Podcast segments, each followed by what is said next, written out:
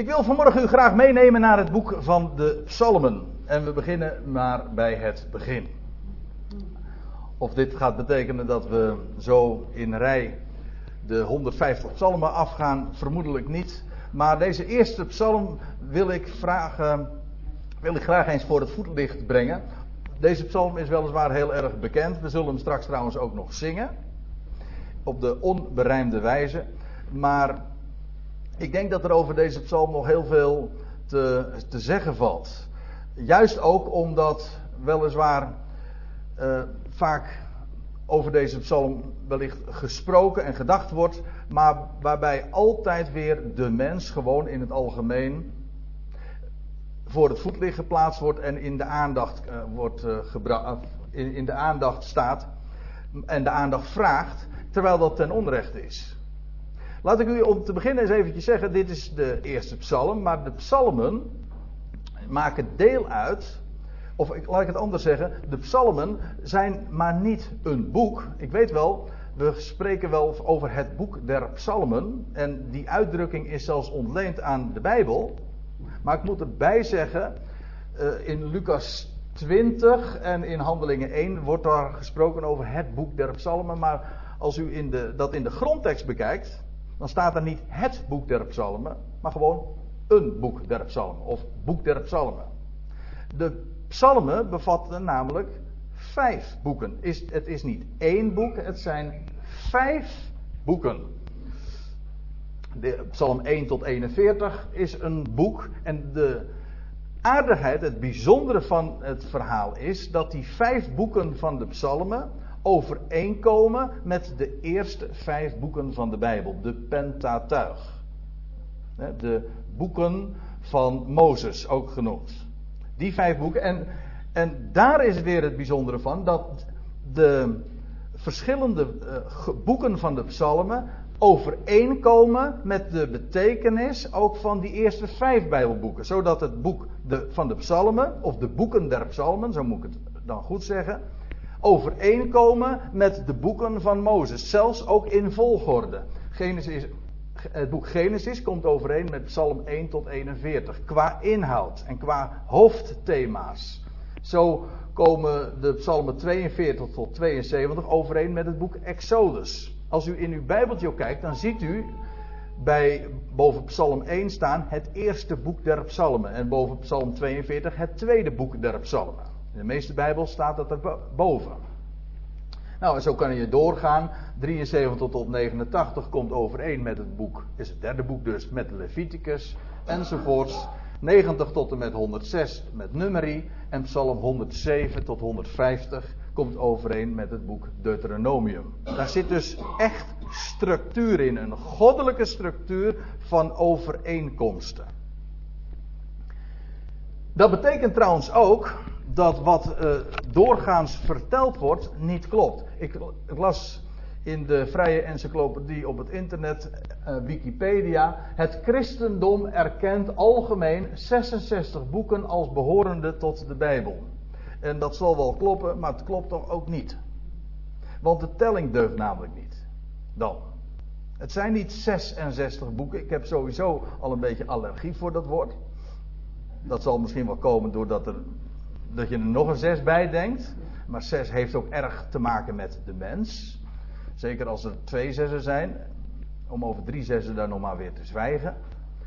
Maar het is dus ook niet zo, want als, je, als het boek der psalmen niet één psalm is, eh, één boek is, maar het zijn de boeken der psalmen, dan betekent dat er vier boeken bijgeteld moeten worden. En dat betekent dat er niet 66 boeken zijn, zoals het christendom algemeen erkent, maar 70. En dat klopt. De telling die doorgaans, die doorgaans gehanteerd wordt en die zelfs algemeen bekend is, de Bijbel bevat 66 boeken, die telling klopt niet.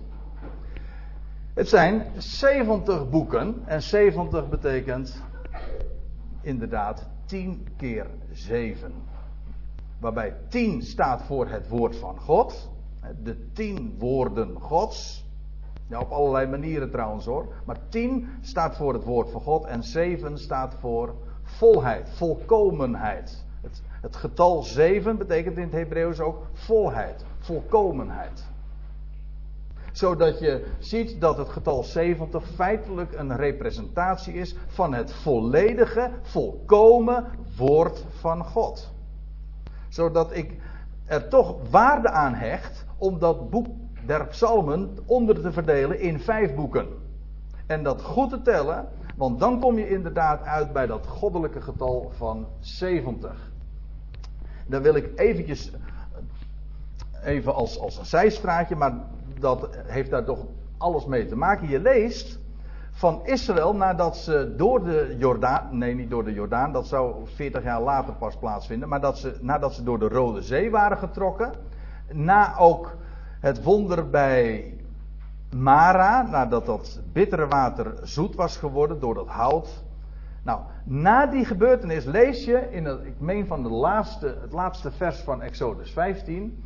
Daarna kwamen zij, dan gaat het over het volk Israël. Daarna kwamen zij in Elim. En dan lees je, daar waren twaalf waterbronnen en zeventig palmbomen. En zij legerden zich daar aan het water. En alleen die, die mededeling van die, het aantal waterbronnen en dan ook nog het aantal palmbomen dat daar stond, dat trekt de aandacht. Waarom wordt dat erbij vermeld? Waarom niet gewoon van daar was een oase? Nee, er wordt gezegd, de, de waterbronnen worden geteld en, en zelfs het aantal bomen wat daar staat. Dat kan niet missen dat dat natuurlijk een betekenis heeft. 70 heeft te maken met de volkerenwereld, ook nog eens. Maar eventjes de lijn doortrekkend van waar we het nu over hebben. De twaalf waterbronnen, dat kan niet missen. Twaalf heeft te maken met het, met het volk van Israël. Niet waar? Twaalf stamvaders van. De, de, de twaalf zonen van Israël.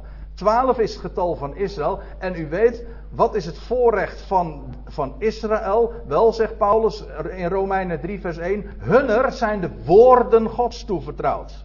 De, de waterbronnen die behoren, de bron hè, van water, van levend water, van het woord van God, dat is primair toevertrouwd aan Israël. Dat is juist hun voorrecht ook. In de eerste plaats zegt Paulus, hunner zijn de woorden Gods toevertrouwd. Ja, maar wat komt er dan? Wat komt er voort uit dat woord van God? Hè?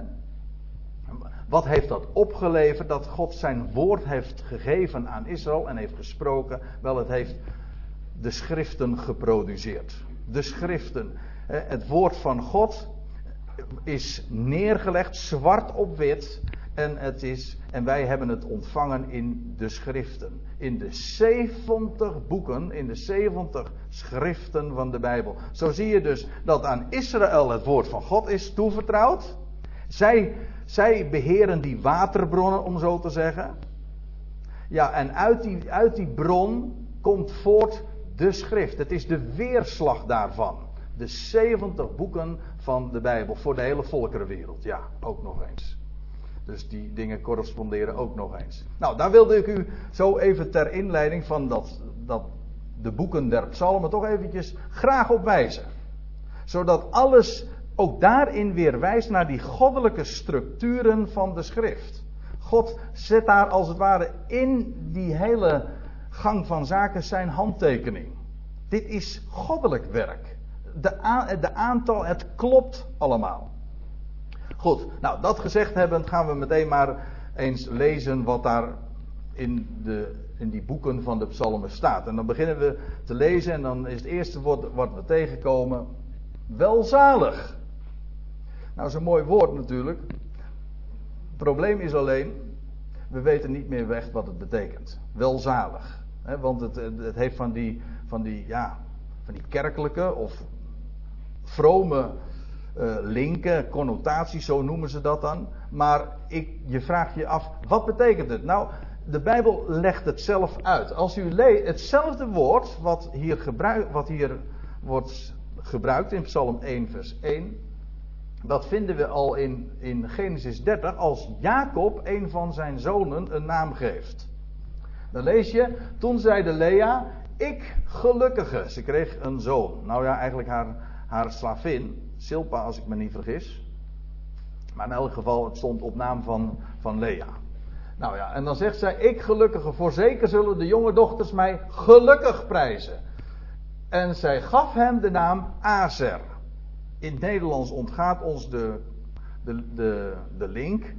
Hoewel je hieruit al kan, kunt opmaken, zelfs als je geen Hebreeuws kent, kennelijk betekent Azer zoiets als gelukkig. En dat is ook zo. En dat is het woord wat ook in Psalm 1 hier dus gebruikt wordt. Gelukkig. En u zegt van ja, dat is NBG, maar als u het in de Statenvertaling terugkijkt, dan ziet u het, dan ziet u hetzelfde. Het betekent gewoon gelukkig. Gelukkig, welzalig betekent dus, ik heb helemaal geen moeite met het feit dat, met het feit dat men het, het woord welzalig bezigt, alleen het is niet bekend meer. Het betekent gewoon gelukkig. Gelukkig, ja, is wie? Nou, dat staat er dan. Gelukkig de man. En ja, over welke man hebben we het dan? Ja, kijk, nou, dat moeten we natuurlijk eerst nog eens uh, onderzoeken. En, en ook wat nader beschouwen in deze psalm. Wat is de, het profiel? De man wordt niet benoemd, dat niet, maar hij wordt wel beschreven. En, en wie kun je uit deze beschrijving, of nee, niet omschrijving, maar wie kun je uit deze beschrijving, uh, wie, wie kun je daarin ontdekken? Nou, in het algemeen kan ik wel zeggen. En ja, ik zou heel wat eh, schriftplaatsen daarvoor kunnen aanvoeren. Maar in het algemeen kun je zeggen dat als je uh, de, de Bijbel leest, maar in het, in het bijzonder ook de, de psalmen. De apostelen hadden daar niet de minste moeite mee om daarin altijd te wijzen en, te, en, en daarin de persoon van de Heer Jezus Christus te ontdekken. De Messias. Denk maar aan Petrus die op het tempelplein ook de psalmen aanlaat, aanhaalt. En dan zegt hij van ja, over wie heeft David het hier? Nou, niet over zichzelf. Dat kan nooit de, echte vervulling zijn. Dan blijkt ook dat daar vaak van die overdreven uh, terminologie gebruikt wordt. Wanneer je het zou betrekken op de auteur zelf of op een willekeurig ander mens. Dat is overtrokken, gezwollen taalgebruik. Ja, Tenzij, tenzij je werkelijk ziet waar het op betrekking heeft, dan is het niet meer gezwollen, dan blijkt het een perfecte beschrijving te zijn van de Heer Jezus Christus. Altijd weer.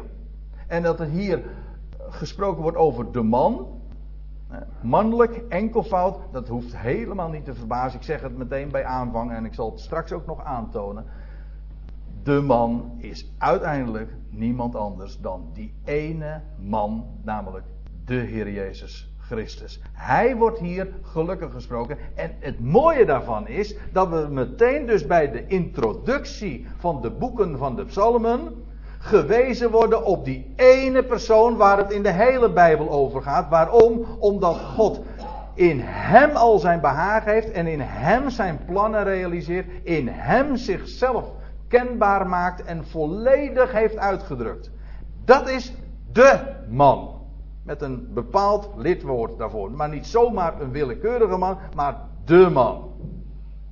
En alles in de schrift wijst op hem. Op de een of andere wijze. Nou, die man wordt hier verder beschreven. Hij wandelt niet in de raad van de goddelozen. Die niet staat op de weg van de zondaars. Nog zit in de kring van de spotters. Hij onderscheidt zich dus in alle opzichten. In zijn wandel, in zijn gaan, in zijn staan, in zijn positie, maar ook als hij nederzit. Wat een vorm van, begrijpen we uh, allemaal wel, een vorm van ontspanning is. Als hij nederzit, dan onderscheidt hij zich. Nou moet ik erbij zeggen, deze, dit moet je verder lezen hoor. Je moet hier niet bij stilstaan, want het gaat maar niet om dat, deze, dat de man hier gelukkig gesproken wordt omdat hij niet wandelt in de raad van de goddelozen. Of omdat hij niet staat op de weg van de zondaars. Of omdat hij, omdat hij niet zit in de kring van de spotters. Nee, de echte reden vind je hierachter. Dit is alleen een consequentie ervan. Hij onderscheidt zich in alles. In zijn wandel, in zijn gaan, in zijn vermaak, in zijn zitten, in zijn staan. In alle opzichten. Ik kom daar straks nog even op terug. Maar ik wil u meteen nu eerst even wijzen op het, op, op het geheim. Kijk, hij, hij wordt gelukkig gesproken. er wordt iets verteld over zijn wandel. Nou, in negatieve zin. Niet eens hoe hij wel wandelt, als wel waarin hij niet wandelt. En waarin, waar hij niet staat. En waar hij niet zit. Maar wat doet hij dan? Waar houdt hij zich mee bezig? Nou, dat staat er. Maar aan des Heren wet. Ja, wet zeggen wij dan. Maar als u het in het Hebreeuws leest, dan staat daar geen wet, maar dan staat daar Torah. En dat vind ik een heel ander woord toch. Torah betekent namelijk niet wet, maar Torah betekent onderwijzing. Dat is iets heel anders, nietwaar? Bij wet denk je aan regels, aan dat wat moet, aan dat wat opgelegd wordt. Bij onderwijzing denk je aan dingen die verteld worden, die meegedeeld worden. Aan eh, dat je op dingen gewezen wordt. Andere, een andere vertaling zegt ook, die zegt niet onderwijzing, maar heenwijzing of vingerwijzing. Het is, je, je wordt gewezen op. Je wordt wijzer gemaakt. Je wordt bekend gemaakt met. Niet hoe de dingen moeten, maar hoe de dingen zijn en zullen zijn. Je wordt werkelijk dus wijzer gemaakt. Dat is ook de, de hele betekenis van onder onderwijs. Je wordt wijzer gemaakt. Waarbij vooral, en dat vind ik het mooie van het Nederlandse woord nog, je wordt gewezen om, op de dingen die eronder liggen. Onder de oppervlakte. Onderwijzen. Dat is echt onderwijs. Dat is niet zomaar informatie die oppervlakkig in principe iedereen. Eh, data, informatie die zomaar voor het oprapen ligt. Nee, je wordt op de diepere dingen, onder de dingen eh, die onder de, de oppervlakte schuil gaan, gewezen. Dat is echt onderwijs. Geldt ook voor Bijbelonderwijs dat je onder de oppervlakte kijkt en dat je dan de structuren gaat zien en dat je dan ziet waar alles naar wijst. Nou, dat is Torah. Maar aan des Heren wet, maar nee, niet wet, aan des Heren onderwijzing zijn welgevallen heeft. En daarbij moet trouwens zeggen, de Torah is in de strikte zin van het woord, als het gaat om de Bijbelboeken, de, de Torah zijn de, waar ik het net al even over had, de vijf boeken van Mozes, de Pentatuig. Dat wordt genoemd de Torah. Maar dan moet ik erbij zeggen, die Torah begint niet pas bij Exodus 20 toen God aan Israël de stenen tafelen gaf. Nee. De Torah begint al in Genesis 1. En u zegt, wat is het verschil? Nou, het verschil is in tijd uitgedrukt. En in elk geval 2500 jaar.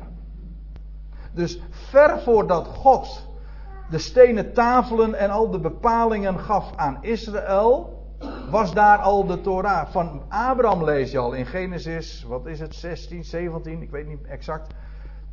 Lees je al dat hij de Torah van de Here hield. Ja, dan gaat het niet over de stenen tafel of over de tien geboden. Nee, dan gaat het over Gods onderwijzing. En, en mannen als Noach en, en begon al bij Adam, ze zijn onderwezen door God. En, en hij heeft, God heeft zijn belofte gegeven. Dat is echt onderwijzing. Dus niet wet, nee, het is onderwijzing. Ik moet er nog aan een andere schriftplaats denken, in Spreuken 13, daar staat het onderricht van de wijze.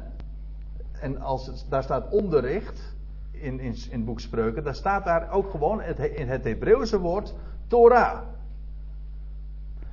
Dus de Torah of het onderricht van de wijze, dat is een bron des levens om de strikken van de dood te ontwijken. Letterlijk staat om aan de strikken van de dood te ontkomen.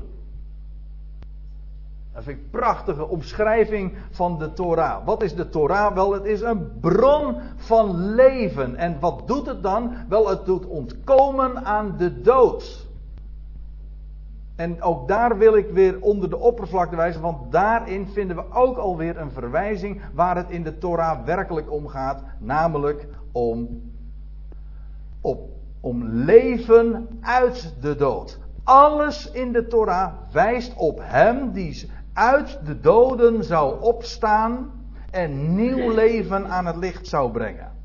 En zo Gods plannen ten uitvoer zou brengen.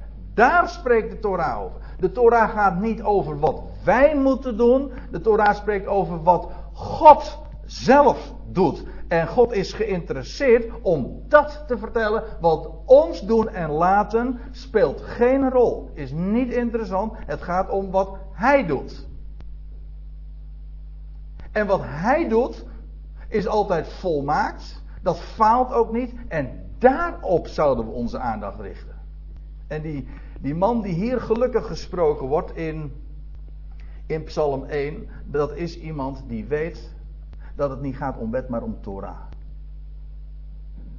En hij is gelukkig omdat hij wordt onderwezen door, door het woord van God. Daar, dat is een bron van leven. Dat is geen last. Nee, dat geeft je perspectief. Dat vertelt je wie je bent, waar je vandaan komt, waar je naartoe gaat. Dat er een groot God is bij wie nooit iets misgaat, die alles in zijn hand heeft. Die alles tot een fantastisch einde gaat brengen. Kijk, dat maakt gelukkig. En die man die hier gelukkig gesproken wordt, wel, hij heeft zijn welgevallen. En dat betekent, het Hebreeuwse woord wat hier staat is gepets. Dat mag u voor mij weer vergeten, maar ik zeg het even, omdat we dat ook eh, bijvoorbeeld in het boek Spreuken nog tegenkomen. En dan lees je over, ook, gaat het ook over de Torah, het onderricht. En dan staat er, ze is, over dat onderricht wordt er gezegd, het is kostbaarder dan koralen. En alles wat je zou kunnen begeren, en dat woord begeren hier is hetzelfde als welgevallen in Psalm 1. Ja, daar moet ik u op wijzen, want in, kijk, in, in onze vertaling zijn twee verschillende woorden. Ja, maar in de grondtekst is het één woord. En, en al wat gij kunt begeren, dat kan haar niet evenaren. Wat je ook zou kunnen verlangen, wat ook waarde zou kunnen hebben, het is niet te vergelijken. Het kan niet in de schaduw staan bij de waarde van het onderricht dat God geeft. Dat is namelijk wat werkelijk blij maakt. Wat je boven de dingen uit doet tillen. Wat je inzicht geeft. Wat je het met recht licht in de ogen geeft. Wat je doet stralen. Dat is het woord van God. Dat is zijn onderricht. En niets is daarmee te vergelijken. En degene die dat geheim heeft begrepen, die wordt hier gelukkig gesproken.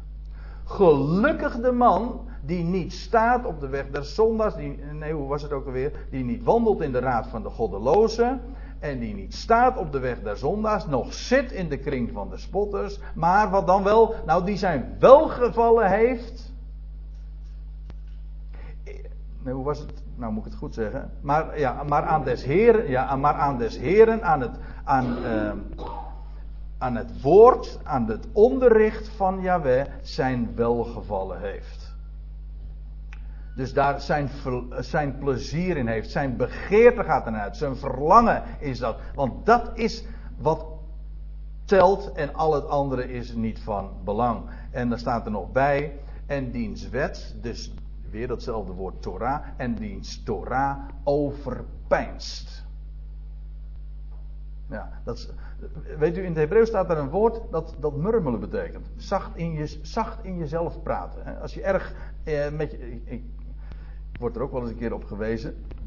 Hè, dat als ik erg, met, uh, erg bezig ben, uh, dan, dan, dan, dan, horen, dan horen ze mij denken.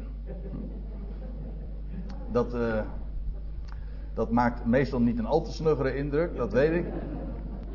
Want ja, dan krijgen ze een inkijkje in wat ik denk. Maar uh, ja, het is altijd een beetje een mal gezicht als je, als je mensen in zichzelf ziet praten. Want je, je waar gaat dit over? Hè? Tegenwoordig zie je heel veel mensen in zichzelf praten, maar als je dan wat beter kijkt, dan blijken ze een mobieltje in hun hand hebben. Maar goed, dat, is, dat zachtjes in jezelf praten. Je bent ergens mee, mee bezig. Goed. Dat woord overpijnsen, ik wil u op, op een schriftplaats wijzen, Jozua 1, vers 8. Daar wordt tegen Jozua gezegd, dit wetboek, maar ja, ik kan niet nalaten om dat dan ook weer meteen even te corrigeren. Letterlijk staat er de, boek, de boekrol van de Torah, of de, deze boekrol van onderwijzing. Ja, daar staat er in onze vertaling, in de MBG-vertaling, mag niet wijken uit uw mond, maar dat woordje mag, dat kunt u wel wegstrepen. Dat staat er niet. Dat is weer typisch die wettische manier van Bijbel lezen. Dat, staat niet, dat mag niet wijken, het zal niet wijken. Het, wijk, het wijken niet uit uw mond. Maar daar staat erbij, maar overpijns dat dag en nacht. Exact hetzelfde als wat je leest in, in Psalm 1. Bij dag en bij nacht. En er staat er op dat ge nauwgezet handelt overeenkomstig alles wat erin geschreven staat. Waarom? Wel, dan zult gij op al op, nee, op uw wegen uw doel bereiken en gij zult voorspoedig zijn. Dat wordt tegen Jozua gezegd. Dat overpijnzen bij dag en bij nacht. Ja, want dat lees je dus ook in Psalm 1. Hè? Bij, die, die een welgevallen heeft aan, aan des Heren Torah, aan zijn onderricht. En dat overpijns daarmee bezig is dag en nacht. Is dat niet overdreven? Nee. Als het geheim kent, niet. Andere mensen zeggen van, nou, dat vind ik toch wel een beetje erg ver gaan hoor. want er moet toch nog zoveel gedaan worden. Hè? Er zijn zoveel dingen toch belangrijk. Toch? Er zijn zoveel dingen belangrijk. Nou, ik heb het ooit eens gehoord uit de, mond van de Heer Jezus. In Lucas 10 lees je dat. Hè? Toen was daar ook iemand die dacht dat er heel veel dingen belangrijk waren. En toen kreeg ze te horen. Mm Eén ding is slechts nodig. En Maria, u weet het hè, Maria, die aan de voeten van de Heer zat, gewoon luisterde naar wat de Heer te melden had, die had het goede deel gekozen. U zegt ja, en al die andere dingen dan? Nou, daar daarvan zei de Heer Jezus bij een andere gelegenheid, daar gaat het zoeken naar der heidenen naar uit. die zijn altijd maar bezig. Waarmee zullen we ons kleden? Waarmee zullen we ons voeden? En hoe zullen we. Hoe, hoe, hoe houden we het hoofd boven water in deze wereld? En daar voortdurend mee bezig zijn. En de Heer Jezus zegt, daar gaat het zoeken van de heidenen naar uit. Als je het geheim kent, dan weet je dat er een God is die voor je zorgt. Doe je dan niks? Nee, dat gaat er niet om dat je niks doet. Maar in je hart, ja, ik, in je hart en in je hoofd, gewoon van binnen bedoel ik. Want dat betekent hart ook. Hè?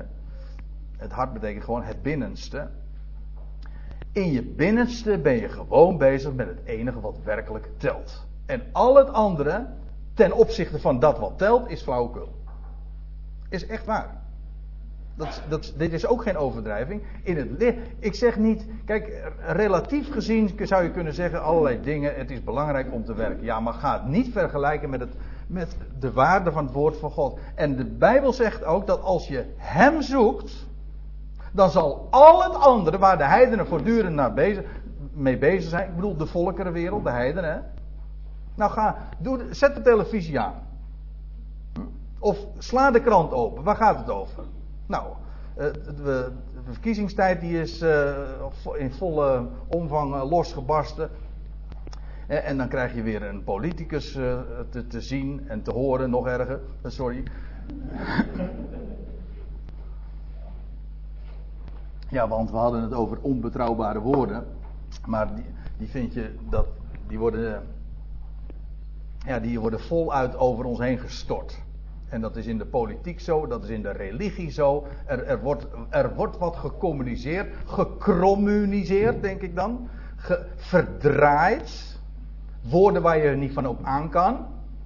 Waarbij ook niet verteld wordt recht toe, recht aan hoe het zit. Maar vooral hoe om de dingen heen draaien. Dat heet dan communicatie. Maar dat is geen. Kijk, het gaat om waarheid. En wat werkelijk telt, en wat ik nog wilde zeggen, als je de tv dan uh, aanzet en de krant opslaat, ja, waar gaat het dan over? Ja, over politiek. En waar, waar houden de mensen zich in politiek mee bezig? Waarmee zullen we ons kleden? En hoe houden we het hoofd boven water in deze wereld? En hoe kunnen we de inkomens uh, zodanig uh, maken dat het eh, dat daar in elk geval dat er geen koopkrachtverlies plaatsvindt. Eh, nou ja, en hoe kunnen we het voortbestaan van de aarde, dat zijn dan de groenen die zich daarmee bezighouden, hoe kunnen we dat uh, garanderen, hoe kunnen we dat verzekeren en hoe kunnen we ons daarvoor inzetten. Nou, over al die dingen, u zegt van dat zijn toch geweldige dingen om je daarvoor in te zetten, allemaal heel sociaal, heel nobel, maar het, zijn, het, is precies, het, het past precies in dat verhaal van die vele dingen. Waarvan men denkt dat het belangrijk is. Maar het is niet belangrijk. Het gaat om één ding. En dat is het woord van God. En God zegt: Ik zorg voor je. Doe, wees nou maar gewoon mens. En hou je bezig met wat ik je beloof. En als je eenmaal daaraan geroken hebt. dan is, telt al het andere niet meer. En dat is wat je hier ook leest. Dus de Heer Jezus. Of in, in Deuteronomium 6 lees je al. dat tegen Israël gezegd wordt. Daar wordt het geheim bekendgemaakt. Hij zegt: Hoor Israël. De Heere onze God is onze God en de Heere is één. Dat wil zeggen, er is er maar één. Er is één God en omdat er één God is, gaat er dus ook nooit iets mis en is alles in goede handen. Als je eenmaal, eenmaal begrijpt dat er één God is, dan heb je het geheim begrepen, want dat is de, waar, de waarheid van heel de schrift. Eén God. En al het andere vloeit daaruit voort. Er is één God. En als je dat begrijpt, dan zul je de Heere, uw God, liefhebben. Lees het nou zo. Israël zegt dit dagelijks, hè? Het Shema. Hoor Israël, de Heer is onze God, de Heer is één, nietwaar? Als je dat begrijpt, dan zult gij de Heer uw God liefhebben. Met geheel uw hart, met geheel uw ziel, met geheel uw kracht. Niet dan moet je dat, nee, dan zul je dat. En dan staat er wat ik u heden gebied, ook aanbied. Hè? Zal, dat zal in uw hart dan zijn. En gij zult het uw kinderen inprenten. En daarover spreken wanneer gij in uw huis zit, wanneer ge onderweg zijt, wanneer ge nederligt en wanneer ge opstaat. Ziet u trouwens wat uh, de relatie met Psalm 1? Of je nou onderweg bent, als je wandelt, hè, of je staat op, of je ligt op bed, hè, bij, dag, bij dag en bij nacht. Kortom, alles wordt beheerst door het woord van God. Daar ben je mee bezig. Je hebt de Heere je God lief, omdat dat het enige is wat werkelijk telt. Dat is het ik zeg het nog eens, het enige. En daarom, heb, daarom, heeft die man die hier zo gelukkig is, totaal geen enkele behoefte zelfs om te staan op de weg der zondaars of te wandelen in de raad van de goddelozen en te zitten in de kring van de spotters. Hij heeft namelijk wel wat anders. Het is niet alleen maar omdat dat een weg is die, die naar de ondergang gaat. Ja, dat niet alleen. Er is, dit is het enige wat werkelijk waarde heeft. Ik wil even doorgaan, want dan staat er in vers 3 over die man die gelukkig gesproken wordt, want hij is als een boom geplant aan waterstromen. Ja, daar wil ik, wil ik even wat zeggen, over zeggen, want er staat namelijk niet geplant. Ja, in onze vertalingen wel. Als u trouwens een concordant version hebt, en ik meen dat er uh, nog een bekende Engelstalige vertaling is die het wel correct weergeeft. Er staat niet geplant, maar verplant. Dat wil zeggen, hij stond ergens anders en hij is verplant. Hij is ergens anders neergezet. En ik kan u wel vertellen waarom hoor. Want die man die hier gelukkig gesproken wordt, in Psalm 1, laten we wel wezen. Bij wie is dat ooit volmaakt in vervulling gaan? Wat we tot dusver gezien hebben. Die niet wandelde in de raad van de goddelozen. Nooit. Die niet stond op de weg van de zondaars. En die nooit zat in de kring van de spotters. Maar altijd zich bezig hield met de Torah van de Heer. Het enige was dat. En daarin zijn welgevallen had. En daar dag en nacht mee bezig was. Er is er één iemand in wie dat volmaakt, ultiem is vervuld. En ik hoef zijn naam niet eens te noemen, want u weet het, over wie ik het nu heb.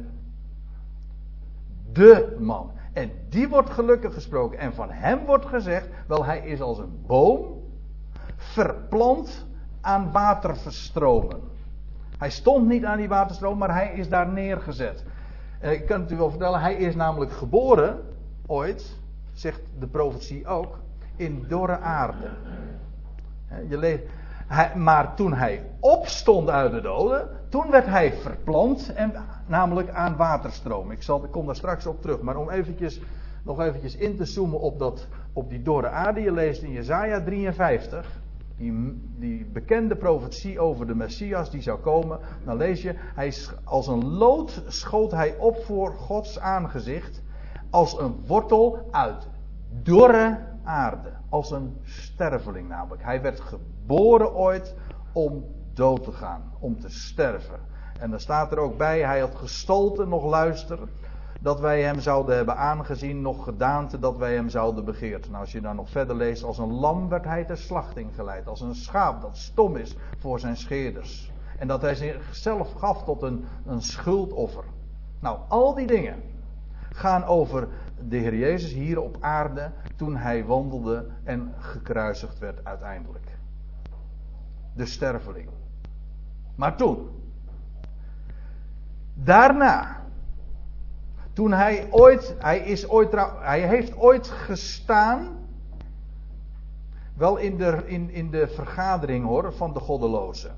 Maar daar werd hij veroordeeld. Daar werd hij in, niet waar, ik bedoel, bij de, bij de, bij de raad, bij het Sanhedrin, later bij Pilatus. Hij, kwam, hij werd daar neergezet, maar hij werd daar in de raad van de goddelozen. In, in, ja, ik bedoel ook in de, in de volksraad van de goddelozen werd hij veroordeeld. En stierf hij. Maar daarna is hij verplant, verplant aan waterstromen. Dat wil zeggen, niet meer geen dorre aarde, Nee, het heeft, dat, die waterstromen heeft te maken met, met levend water. Ontving hij leven, en dat dat inderdaad de gedachte is, dat vind je vervolgens ook in vers 3. Hè, want hij geeft zijn vrucht op zijn tijd. Op zijn tijd. En er staat er ook nog bij, zijn loof verwelkt niet. Dat wil zeggen, hij is altijd groen. Onvergankelijk leven. Daar spreekt het van. Dus hij, aanvankelijk was hij die mens, die man die ge, als, als een lood uit dorre aarde voortkwam, stierf. Maar vervolgens is hij door God verplant, op een andere plaats neergezet, aan waterstromen. En daar, in die positie, daar waar hij nu is neergezet, waar hij, waar hij nu staat, in die positie geeft hij zijn vrucht op zijn tijd. En, en zijn loof verwelkt niet. Het is altijd groen. Onvergankelijk leven. Hij produceert maar leven. Altijd maar door. Op zijn tijd. Ja, ik, ik heb even gewezen nog. U hebt het gezien, 1 Korinthe 15. Waarbij je dat ook leest. Over, daar gaat het over die, die boom die geplant is, verplant is aan waterstromen. De eersteling uit de doden. Maar juist doordat hij die eersteling is, hij brengt leven voort. Hij brengt vrucht voort. En ieder in zijn eigen rangorde. Mooi hè? En dan die zijn vrucht geeft op zijn tijd, zijn loof verwelkt niet. Het gaat hier over de opgestane Christus die nu als een, een boom aan, aan, aan, vrucht, aan, levende, wateren, levende waterstromen zijn vrucht produceert onvergankelijk leven. Kijk, dat is waar het woord van God over gaat. En dan zie je, het eerst, de eerste, de beste psalm, worden we al daarop gewezen. Op die man en op dat machtige feit. Goed. Er staat er nog iets bij. En daar zie je nog weer eens in bevestigd dat het inderdaad gaat om de Heer Jezus Christus. Al wat hij onderneemt, dat gelukt hem. Ik weet ook wel dat dit een lagere toepassing in het algemeen heeft. Want het is natuurlijk waar. Dat ieder mens gelukkig is die zich bezighoudt met het woord van God en het geheim heeft ontdekt, of aan het ontdekken is, laten we het maar heel bescheiden zeggen, die het geheim aan het ontdekken is dat dat het enige is wat werkelijk waarde heeft. Namelijk het woord van God en zijn onderricht. Dat is namelijk leven. En dat geeft blijdschap en hoop en vrede en kortom al die dingen waar de wereld naast zich naar op zoek is. Maar die vind je in het woord van God. En voor zo iemand die, ja, die is, wordt ook uh, een, een bron uh, gaat opwellen van, van levend water. Dat lees je in Johannes 7 ook. En ieder die drinkt van het levende water, stromen van levend water zullen uit zijn binnenste vloeien. Dat geldt voor ieder mens die deze ontdekking heeft gedaan. Maar ik hoop u in elk geval ook nu duidelijk gemaakt te hebben dat de man in de volmaakte, in de definitieve betekenis niemand minder is dan de Heer Jezus Christus. En alles, en nou kom ik weer terug op dit vers, alles wat hij onderneemt, dat gelukt hem. Ik ga nog even terug naar, dit, naar datzelfde Jezaja 53 waar, waar, ik zojuist al wat over schreef. Of wat schreef. Over uh, voorlas. Daar lees je in Jezaja 53 vers 10. Wanneer hij zichzelf ten schuldoffer gesteld zal hebben. Dat wil zeggen, nadat hij is gestorven als dat offerlam. Nadat hij dat gedaan zal hebben, zal hij zaad zien. Dat is heel merkwaardig, want de schuldoffer, dat is een offer een, een dier dat, dat sterft. Hè? Maar er staat er, nadat hij zichzelf tot schuldoffer gesteld zal hebben, zo zal hij zaad zien. Dat wil zeggen, nieuw leven produceren. Ook, een ook al een verwijzing naar leven uit de doden. Hij zal zaad zien en een lang leven hebben. Ja, waarom? Wel, de dood ligt achter hem namelijk. Het langste leven dat ik ken, dat is het leven dat onvergankelijk is. Daar gaat het hier over. En staat er dan bij, en het voornemen des Heren zal door zijn hand voortgang hebben. Dat wil zeggen, dat het plan dat God heeft en zijn voornemen, dat gaat hij realiseren. En door zijn hand, dat wil zeggen, door de hand van de Messias, zal dat allemaal voorspoedig ten uitvoer gebracht worden. Alles wat hij onderneemt, gelukt hem. Geldt trouwens ook nu voor de Messias. Ik, ja, oh, daar wil ik ook nog even op wijzen. Ehm, als we het hebben over alles wat hij onderneemt dat gelukt heeft. Van, van, wie lees je dat? Ook van Jozef. Om een mooi voorbeeld te geven. Die nadat hij verkocht was door zijn broers, luister naar wat ik zeg. Want ik wijs eigenlijk onder de oppervlakte. Ik ben het onderwijs geven nu. Ik wijs onder de oppervlakte, want het gaat over Jozef, weet je wel, die geliefde door zijn vader, die, zo geliefd was door zijn vader, de eerstgeborene feitelijk ook. En die verkocht was door zijn broeders, in de put geworpen was, onder de aarde terecht was gekomen.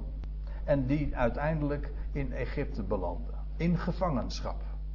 In maar daar kwam hij terecht, lees je, ja, in de gevangenschap. Ja, ik, uh, ik sla even die geschiedenis van Potifar over, want dan lees je het ook zo woorden van gelijke strekking. Maar dan komt hij in de gevangenis. En weet je wat hij daar in de gevangenis doet? We hebben het er bij op deze plaats hebben we het er wel eens vaker over gehad. Komt hij in de gevangenis en wat doet hij daar? Verborgenheden uitleggen. Die dromen die niet begrepen werden, ging hij uitleggen. Die hadden allemaal te maken met de derde dag trouwens. Nou ja. In elk geval, hij was daar in die gevangenis en dan lees je, en de Heere was met Jozef. En hij bewees hem genade. Dat wil zeggen vreugde. Hè? Hij bewees hem genade. En het, moet, je, moet je voorstellen. Die man die was, hij was verkocht door zijn broeders, was nu in de gevangenis. En toch, Jozef had vreugde. Want Jozef wist van Gods plan.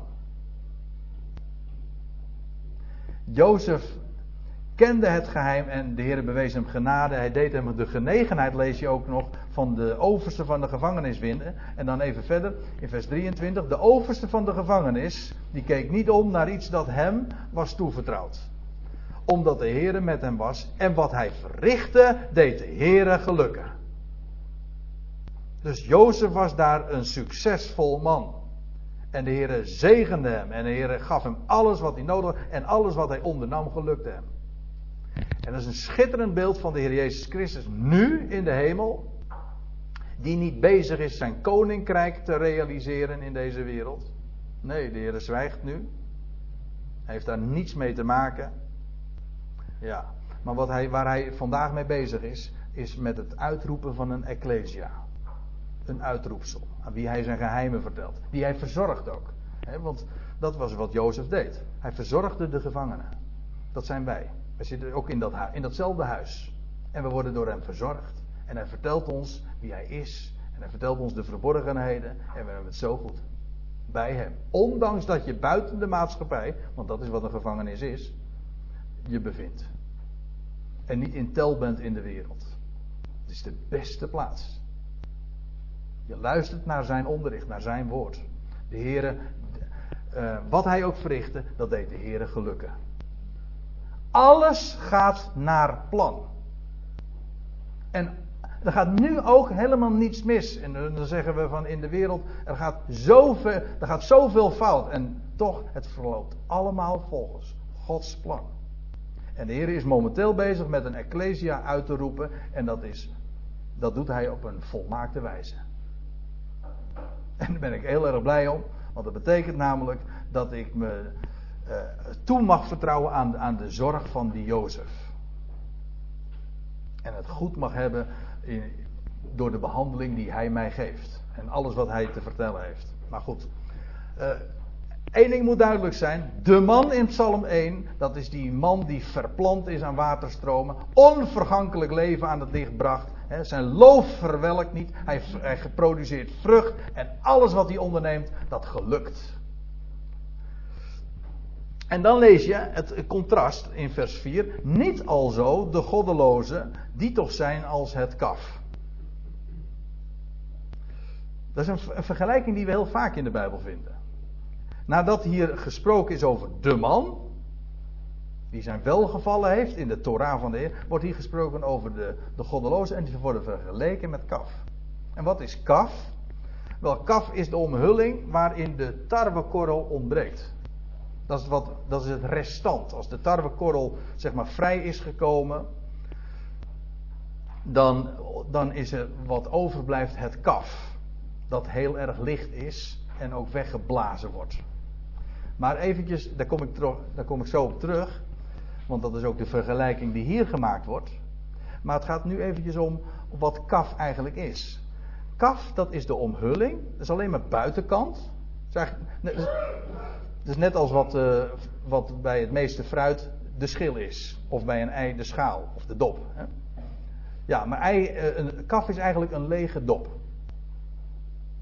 Het is alleen maar buitenkant. En dat is, en dat is wat, waar de goddeloze hiermee vergeleken wordt. Het, is, het, het lijkt misschien wel wat, maar het is alleen maar buitenkant. Het is volstrekt hol, leeg. En daarmee dus ook waardeloos. En wat ontbreekt? Nou, de tarwekorrel. En waar is de tarwekorrel een beeld van? Ja, nou kunt u verschillende antwoorden geven en toch blijkt het uiteindelijk hetzelfde te zijn. Want je kunt zeggen, de tarwekorrel is een beeld van het woord van God het brood, het brood des levens, maar het is uiteindelijk natuurlijk de Heer Jezus Christus. De tarwekorrel die in de aarde viel en stierf, weet u wel. Maar het woord van God en de Heer Jezus Christus is één. Maar dat is, heeft, hebt u inmiddels natuurlijk wel begrepen. Dus die, die, die goddeloze die hier beschreven wordt, ja, wat, dat is alleen maar buitenkant. Dat lijkt misschien wel wat, maar het is leeg. En dan kun je met van alles en nog wat drukdoende zijn, maar het heeft geen inhoud. Het is ijdel. Het woord ijdel betekent eigenlijk ook gewoon leeg. Lucht is het. Niet al zo, de goddelozen, die zijn als het kaf. Kaf dat de wind verstrooit. Het kaf is namelijk, het heeft ook geen soortelijk gewicht. Hè? Dat, dat, is ook het hele idee wat bij, uh, na dorsen wordt er gewand het wannen, dat is van. Had ik daar niet een plaatje van? Ja, dit is het plaatje. Dit, is, eh, dit noemen ze op de dorsvloer. Als het graan dan verzameld is, dan, gaat, dan wordt er gewand. Tegenwoordig gaat het allemaal met machinerieën enzovoort. Maar dit is wat het, uh, van hoe men het van origine deed. Dan werd het in, namelijk in de lucht gegooid, dat graan. En wat er dan gebeurt is dat de, de tarwekorrel is zwaar, dat valt gewoon weer op de grond. En de de kaf en het kaf, dat waait gewoon weg. Zo licht. Het stelt helemaal niks voor. Het, het is het kaf dat de wind verstrooit. En die vergelijking wordt in de profetie heel vaak gemaakt. Over, over hoe het de goddelozen zal vergaan. Het is gewoon kaf. En ze worden gewoon door de wind verstrooid. Één voor, nee, ik zal twee voorbeelden geven. Dan lees je in Jezaja 29. Dan gaat het over Israëls vijanden. Maar de menigte van uw vijanden zal worden als fijn stof. En de menigte van geweldenaars, dus van al die agressors tegen het volk, wel wat zal er van overblijven, zowel ze zullen zijn als wegstuivend kaf. Onverwachts, plotseling zal het geschieden. Ik moet er trouwens bij, bij, op, uh, bij zeggen en opwijzen dat hier ook uh, gesproken wordt over de dag die ook in onze dagen nog steeds toekomst is. Als de Heer Jezus Christus als Messias voor Israël zal verschijnen. En dan zal bij die gelegenheid zullen de volkeren zich verzamelen als vijandige geweldenaars. Wel, de Heer zal korte metten met, met hen maken. Hij zal ze als kaf verstuiven. Zoals, uh, zoals dat gebeurt op de dorsvloer. Heel vaak wordt dat ook vergeleken, de, het gericht met de dorsvloer. Hij zal gaan dorsen. Ook met een wijnpersbak trouwens. Allemaal daden die te maken hebben met de oogst. Ik heb er nog een mooie trouwens, want Jezaja of in Daniel 2 wordt gesproken. Dat gaat feitelijk over hetzelfde fenomeen. Daar wordt gesproken over dat, dat reusachtige beeld van wereldrijken. Dat gouden hoofd en dat zilveren, die zilveren romp en die koperen lendenen en die ijzeren benen. En die voeten van ijzer verdeels vermengd met leem. Ja, al die wereld, opeenvolgende wereldrijken met Babel als hoofdstad. Wel, wat zal ermee gebeuren? Nou ja, dan, dan lees je dan zonder toe, in, lees het maar na in Daniel 2. Zonder toedoen van mensenhanden raakte er een steentje los in de hoogte, op de berg. En die rolde naar beneden. En dat steentje, dat trof de, die, die, dat machtige, dat imposante beeld van al die wereldrijken. En al die wereldrijken, en dan lees je vers 35. Toen werden tegelijkertijd het ijzer, het leem, het koper, het zilver, het goud verbrijzeld. En ze werden gelijk kaf op een dorsvloer in de zomer. En de wind voerde ze mee, zodat er geen spoor meer van te vinden was. En vervolgens groeide die steen uit tot een machtige hoe staat Een machtige berg die de ganse aarde vulde. Maar die steen kwam van boven en u weet waar die steen uh, van spreekt. De steen. Het hetzelfde als de man. De steen die de bouwlieden hadden afgekeurd, weet u wel. Ja, hij, kwam, hij zal van boven straks komen en hij zal die wereldrijken verpulveren en als kaf in de wind zullen ze verstrooid en verstuift worden. Dat is het. Daar gaat Psalm 1 trouwens ook over.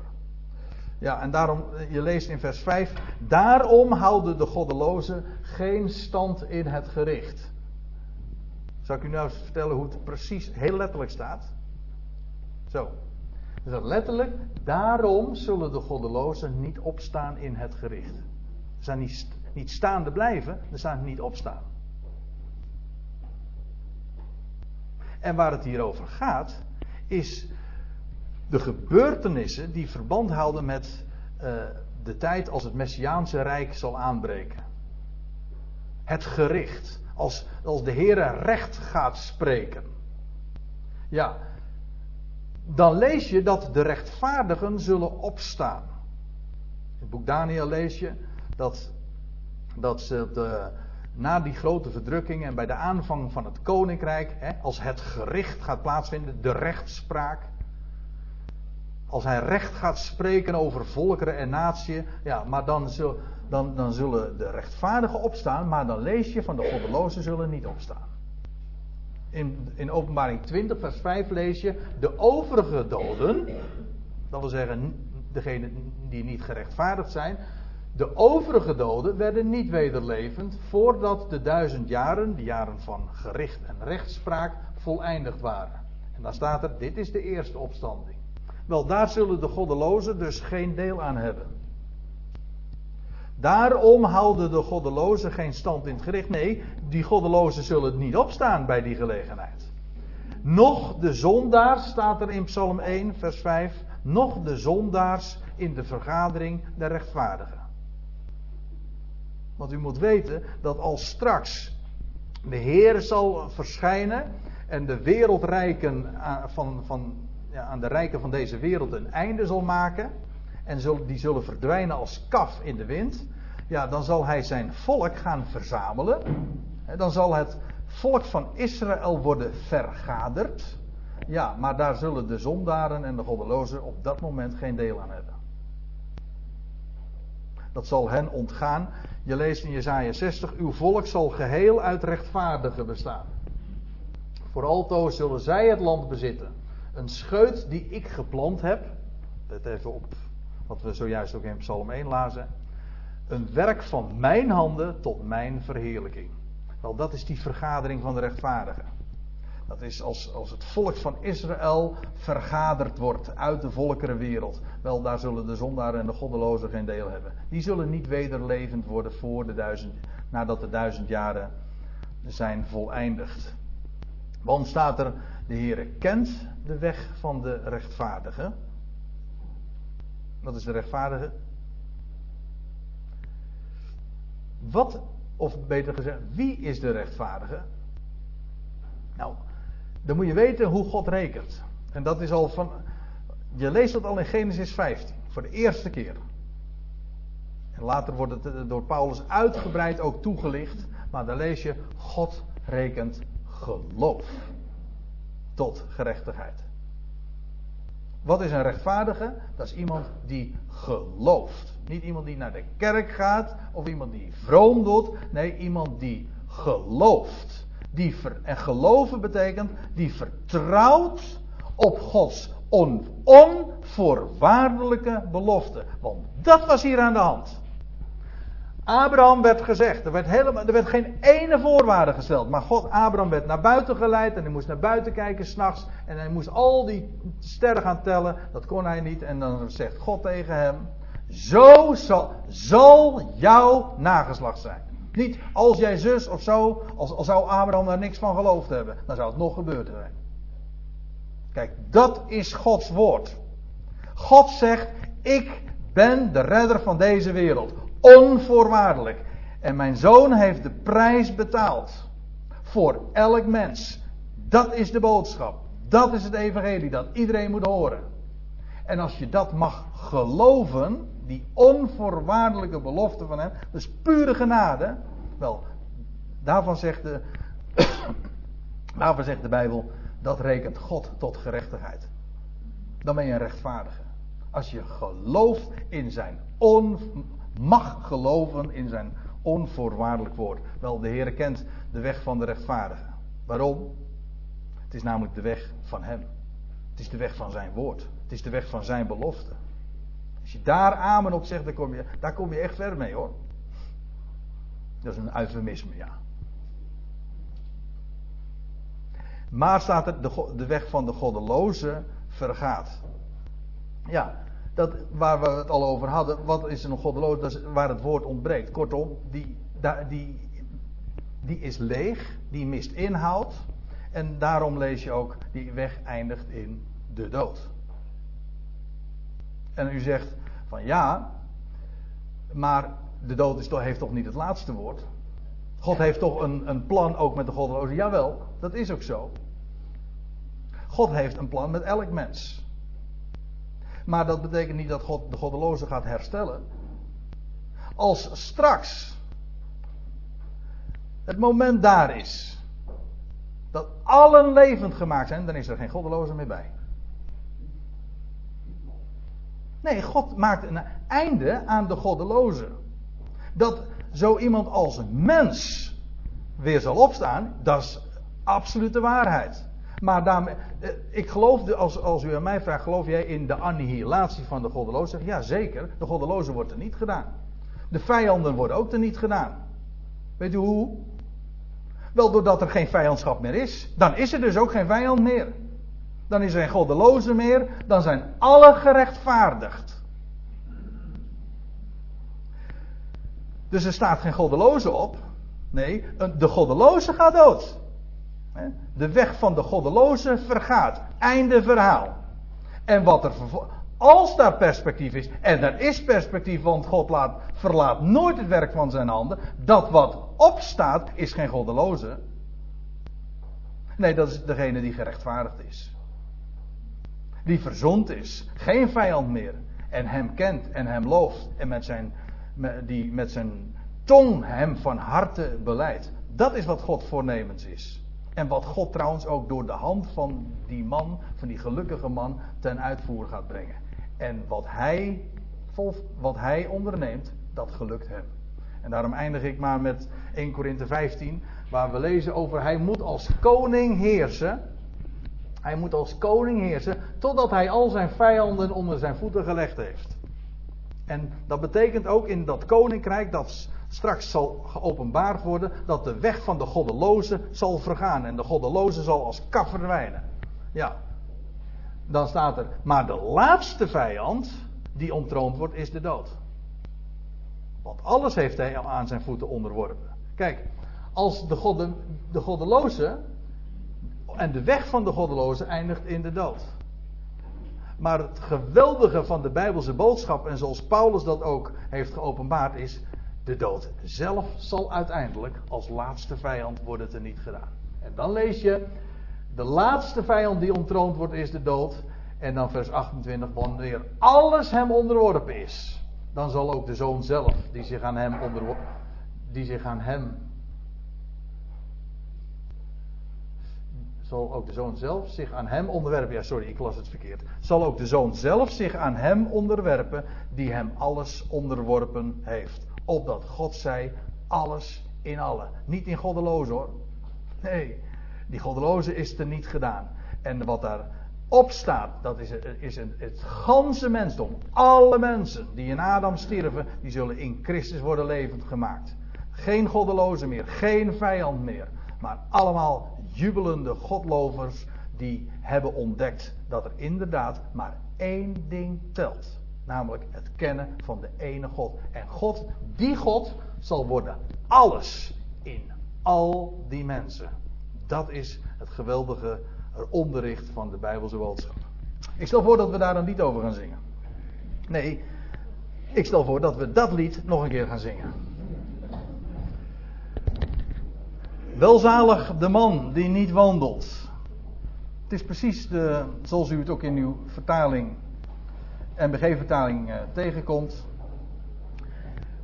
En bepaalde dingen weten we meteen ook hoe we het uh, hebben te lezen. Dus als we lezen wet, dan weten we, daar staat Torah.